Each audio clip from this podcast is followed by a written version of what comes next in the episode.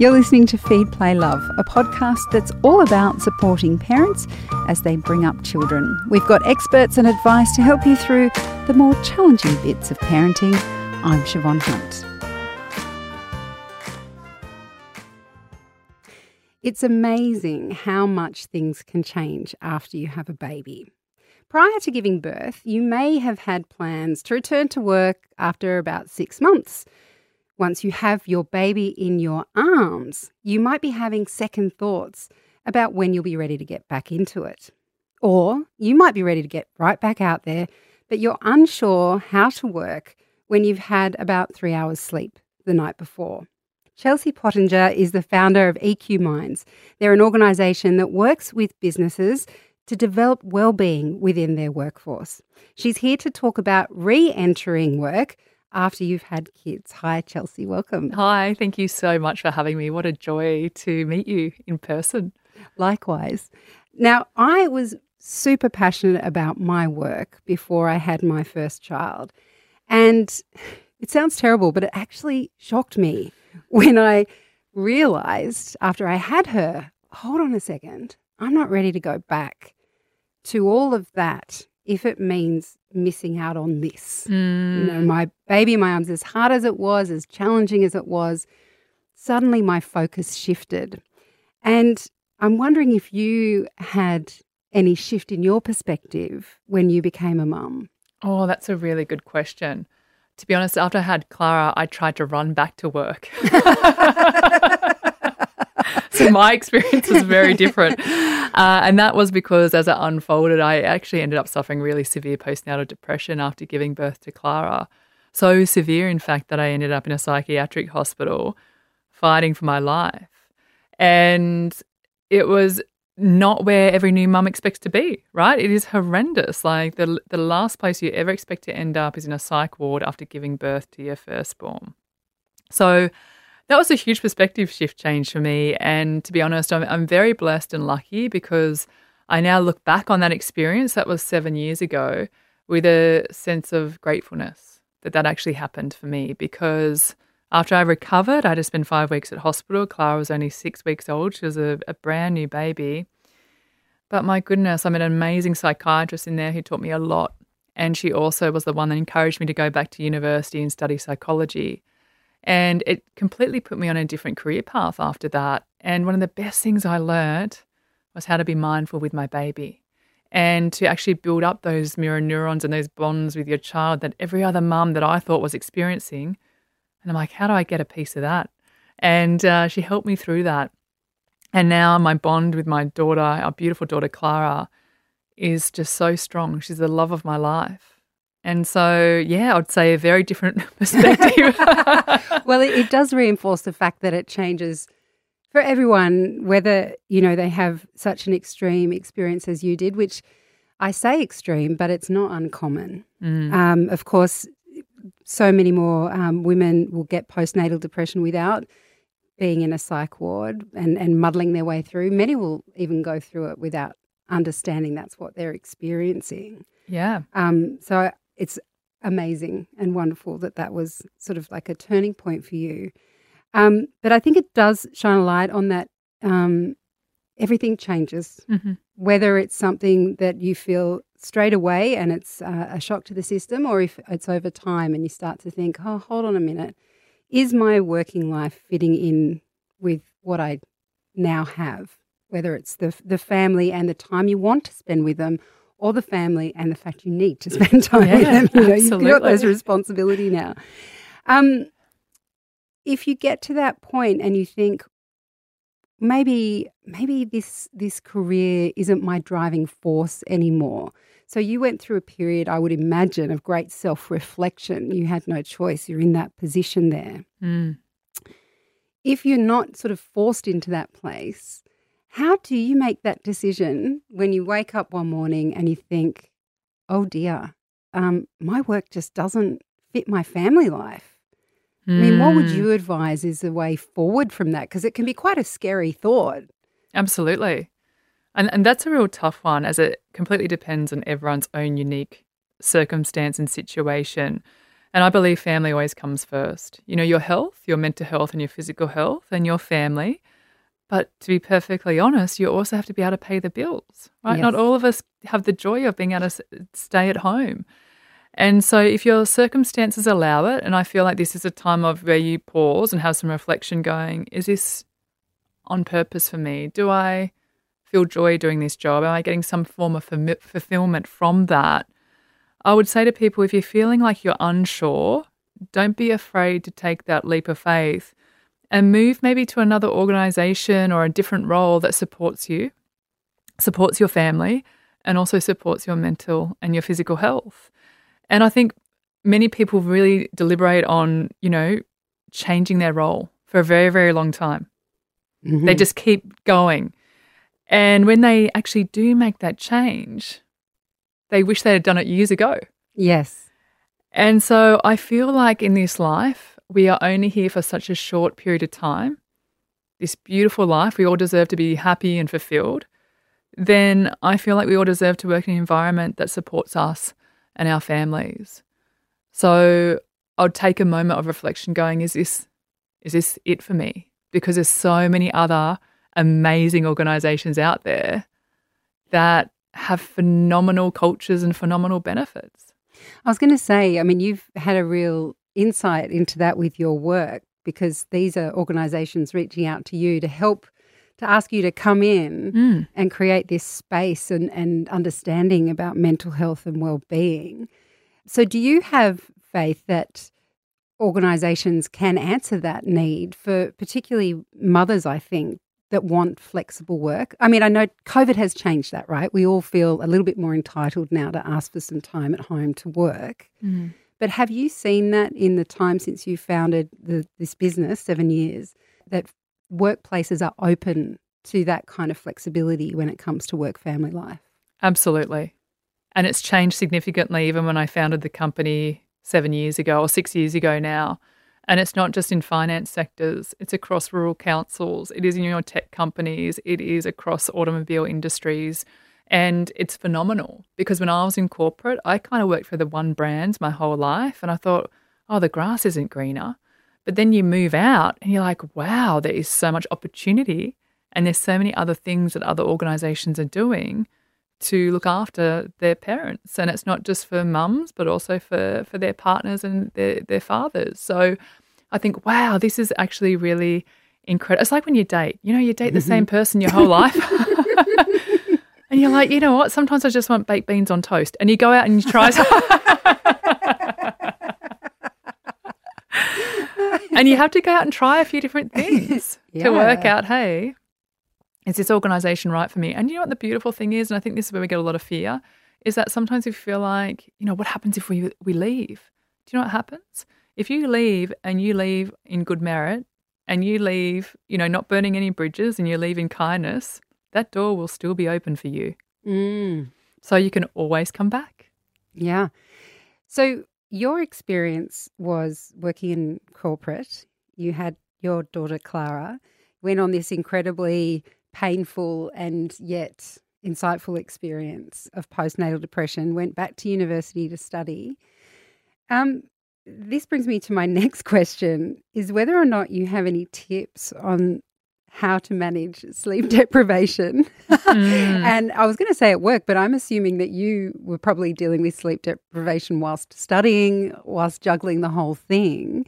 Um, I'm wondering if you have any advice on that point for those parents who have their child and go, no, no, I'm still ready. I, I love this. My workplace is great. I'm going to go back. But oh my God, how do I do this with three hours sleep every night? Yeah, it's hard. It's really hard.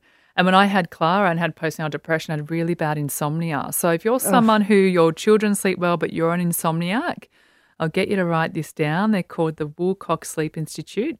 Now, they are based here in Sydney, but you can do virtual consults with them. That's where our very smart doctors and psychologists are. Sometimes you need one or two sessions, you know, to get yourself back on track. And for those of you that it's more the children interrupting the sleep, you know, we just got to get it when we can. You know, the afternoon nap, if you can, a few hours, kind of whatever it takes. As for help, I would say ask for it. Take the help when you can. Share night shifts. My husband and I used to share night shifts. Since then, actually, we haven't slept in the same room for about the last seven years. The best thing we've ever done in our marriage. I'm with you on that. It's a taboo topic, right? Oh, yeah. But honestly, we sleep so well. I mean, we're very intimate. We love each other enormously. But Mm. he's six foot five. I'm five eleven. That's a lot of human being in one king. And my husband snores. oh, and he snores, Yes. right? No, you can't do that. So you go to your own rooms, you have a really good sleep. And we used to do this with Clara. You would go down one end of the house and do the night with Clara. So I would get the quality rest and then we'd swap it the night before. Uh, maybe if it's in the realm for you, maybe it's a night nanny. You know, if you've got the the finances there, whatever your economic and personal circumstances can allow. Could it be potentially a good friend or a partner the next day, taking the child out so you could catch some sleep? Uh, trying sleep school. I know a lot of good friends who've had a lot of success uh, with getting their children to sleep by going through one of the sleep schools. And I think meditation is a really underrated resource. You know, when we look at research, a couple of key ways that we can recharge the glucose in the brain one is obviously sleep, and that is irreplaceable. Nothing really replaces deep sleep like sleep. However, something that does that I think doesn't get enough attention is that if you can do like a yoga nidra meditation the next day, it does give your brain deep rest. And all you need is about 10 minutes. So jump on Insight Timer. It's a free app. Find some yoga nidra. I'm a sleep, uh, I'm a meditation coach on there. Here's the caveat though, everyone who's listening. If you're like, oh, Chels, I can't meditate with Aussies. Don't meditate with me, okay? There's other amazing, uh, amazing guides out there. And it's just you just turning up and tuning in Mm. And giving yourself the permission that is okay to take care of yourself. So I think that would be my main tips around getting to sleep. And I promise you, it doesn't last forever. And sleep is such a big part of what you teach people in terms of their well-being. Um, and I would definitely second the uh, Insight Timer app and the Yoga Nidra, because mainly when I think about it, um, if you're a parent who's been with a young child or a baby all day, and your nervous system is just heightened, the arousal is heightened, you might be anxious, everything's going on in your brain, and then you think, well, how am I going to sleep now? Yes. But every time I t- turn on my Yoga Nidra or my Headspace app or whatever it is, it's um it's incredible how quickly my brain will relax and I find I don't get to the end of it and I wake up in the morning and think how did how did that end? It's incredible. Apart from me being asleep, which is what I wanted, but it, it was um I think the more I do it, the quicker I fall asleep. That's wonderful. And it's Mm. also because your brain's, and yoga nidra is slightly different, right, to normal meditations. It ta changes your brain in a little bit of a different way. And it's like headspace, you know, Andy's voice, dreamy McDreamy, right, Yes. at night time. My husband used to say, get Andy out of the room, like, you get out. And he did. And now I've got. I've got Andy in my ears. Brilliant. Absolutely. but I listen to him nearly every night. I make sure my phone's on flight mode. So, Yep. you know, there's no weird waves coming close to my brain at night. And I got, I'm not getting disrupted by pings and dings throughout the night. And the phone's down. So there's no bright light coming into the room. But that, that meditation will just naturally click off right after 10 minutes. And I'm Yes. down and out. I, I fall asleep every single time in that meditation. And I don't even know where I drifted off. Yes. So it's such a game changer. It is 100%. And it's funny because I didn't know about those meditations or yoga nidra when my kids were small. Mm. And I wish I had switched on to that because even if it's not something about going back to work, it's something that could help you even to have those nana naps, which I have no problem with now. but when when you're first trying to get rid, used to the weird sleep cycles your baby goes through, Mm. it can be hard just to lie down and have a snooze in the afternoon. Oh, it's so hard. I could never do it. I was too I can anxious. now, though. Yeah, I, ca- I can I can bunker down with the best of them. But in those first few years, yeah, I was, I was just my mind was too busy. I got to clean the bottles. I've got to get some washing on. I got to do some dinner. You know, all those kinds of things are kind of just churning around there in the mind. But it's so true. I wish I had known now what I, you know, what Mm. I wish I'd have known then what I know now. Because even, you know, with calm for the parents out there who've got little ones who they struggle to sleep, just like adults, children need, right? Cues that they're going Yes. to sleep. And Calm's got beautiful sleep stories on it. And I listen to that when I'm putting Clara to bed. And again, flight mode on, you know, her iPad screen down. They got beautiful sleep music. It takes hmm. her brain into a different brainwave to get it down nice and deep. So if you've got a little one that's got an overactive mind, check out Calm and mm. check out their sleep stories or their meditations for kids. And again, yeah, it's just another tool, right, in the toolkit to Yeah. help the children get good rest. And speaking of tools, I have to say as well, Bedtime Explorers, which is the Kinderling Kids radio storytelling, but it was done with a meditation coach who was a meditation coach for adults. Fantastic. And so when you listen to someone with the expertise lead a child through a story and you know that they've got all that research and understanding going through it, um, yeah, it's very hard to stay awake though, yourself when you're when you're just put it on and then creep out of the room.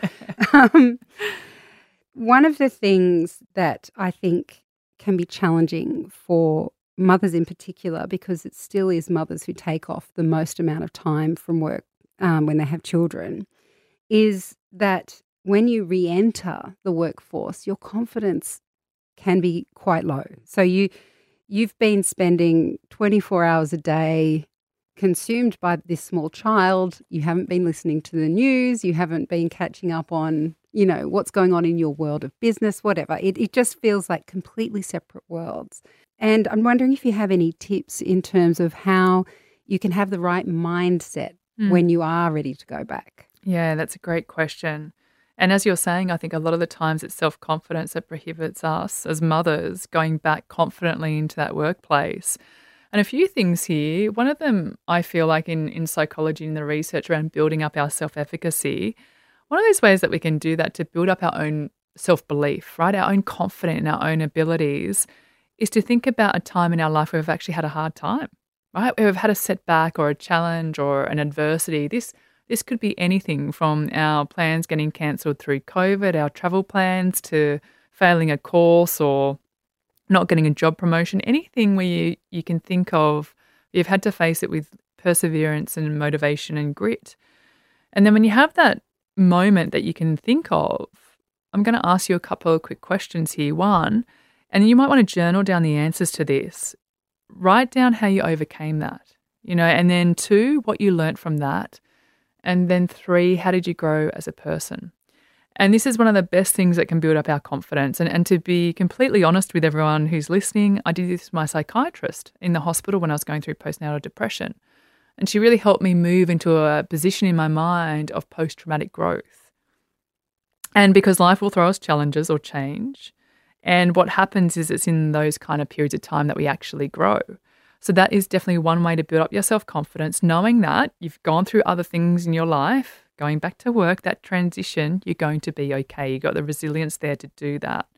Two, role modeling. And I think this is really important in terms of speak to trusted advisors like your partner, like your mum, like your good mates, and talk to them. You know, and they make sure you are around people who light you up. yeah You know, if someone if someone's flame is kind of lit up by blowing yours out, Mm. they're not the right kind of person to hang out with. Yeah. Okay. So make sure you're around. They always say, you know, five people is kind of where it's at. Choosing those friendships really wisely. And they're the people who are there with you through the good times, but also they shine the light with you through the darker times. But talk to them about it. And I can guarantee you they're going to pump up your tires, right? Yeah. To to give you the confidence to get to get back to work. And the third thing I would say is sometimes we have these limiting beliefs. You know, am I going to be okay when I return back? For example, do I have the same knowledge? Or what if I've missed out on a years of experience? And so this is a really cool thing that that I learned at university is, you know, coming up with those limiting beliefs and you can do this with your, you or your partner or your children what that limiting belief is, and then you come at it with a possible solution. So, say, for example, and I just kind of write this down sometimes, like left column is limiting belief. Say it's don't have the same knowledge or the same experience as what I did 12 months ago. Possible solutions to that. And then you just brainstorm a whole bunch of ideas. Maybe it's that, okay, so I need to get clear on what I don't know. I'll go and speak to my colleagues. I'll go and speak to my boss on anything I need to upskill on. Who can I learn from?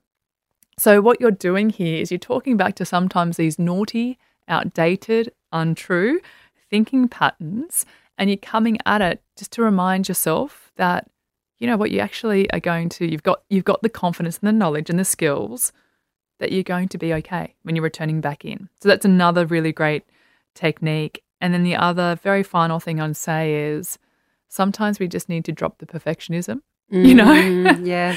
And it's okay to make mistakes. It's okay to not know everything when we're going back in. Uh, everyone feels like that. And I always think, you know, we need to compare ourselves to who we were yesterday and not compare ourselves to someone else of their today. And it's kind of just helps us swim in our own lane. We're not just constantly out there comparing ourselves to what everyone else is doing. Mm. So I think that's a huge thing. That's something that I had to learn a lot after going through postnatal depression. And my my psychiatrist is just such a weapon of a human being. I just love her. She actually, when I got discharged from the hospital, she sent me to the Nan Tien Temple in Wollongong. what a legend. to learn about loving kindness, compassion, meditation. And that's where I started my journey. And she said, You need to learn how to love yourself again, not have shame and guilt around having perinatal anxiety and depression. And so, if there are people who are listening who do suffer perfectionism, that's a beautiful way to begin is learning loving kindness, compassion, meditation, where the first thing you're going to get taught is how to love yourself again. Mm. And I think that's beautiful, right? It is beautiful. Because then in the rest of your life, you kind of do things your 80% is probably going to be other people's 100% if you're a perfectionist. Okay. Yeah, so you just yeah, got to be kinder to yourself. It's very true. The other thing that you, what you said there that resonated with me was this idea when you're a new parent and you go back to work and you think you've been out of the workforce for all this time and what do you know? Um, I remember speaking to a guy called Anthony Semann who educates early educators, and I asked him about resilience. You know, like how do we teach our kids resilience? And he used this meta- metaphor, and he said resilience is really, um, I think it's something like when it's raining, resilience is opening the umbrella and you just keep walking. Oh, nice. You know, so he's, Yes. he's saying that, um, and I hadn't thought of parenting this way because when you're in the weeds with it all and Mhm. it's all so hard and you just think, I'm doing all of this wrong, or I might be doing it right, but it just feels like I'm doing it all wrong because the baby's not stopping crying and Yeah. I'm just a mess and I haven't been outside. Actually, that year that you've taken off from work, every day you've displayed resilience. That's if so you if your baby has made it to one, Yes. you are a resilient human You being. are. Crack right? the champagne. That Exactly. first birthday is actually for the parents. it totally is. But I never thought of it that way. I always thought because it's so hard. But, you know, I always say to my daughter, you know, courage isn't easy. Courage doesn't feel good when you're doing it. It feels awful, but it's getting to the other side. So I think that maybe if we look back on that year and think, well, actually, I have just done a really hard thing working. You know, once you go back for a week or two, you start to realize yeah. this is so much easier. Easier. Absolutely. Being a stay at home mum is harder as a full time job than working full time. Yeah. Exactly. And then you 100%. like got it all down. But I love the um the loving kindness and compassion. I think we could all do with that. Chelsea, it's been an absolute pleasure speaking with you. Thank you so much for coming. in. Likewise. Thank you so much for having me today. That's Chelsea Pottenger. She is the founder and director of EQ Minds, and you can find out more information about their work in the notes of this episode. I'm Siobhan Hunt. I hope you enjoyed this episode. If you did, please rate and review us so we can reach and help even more parents. And if you have a topic you'd like me to cover, send your email to feedplaylove at theparentbrand.com.au. See you next time.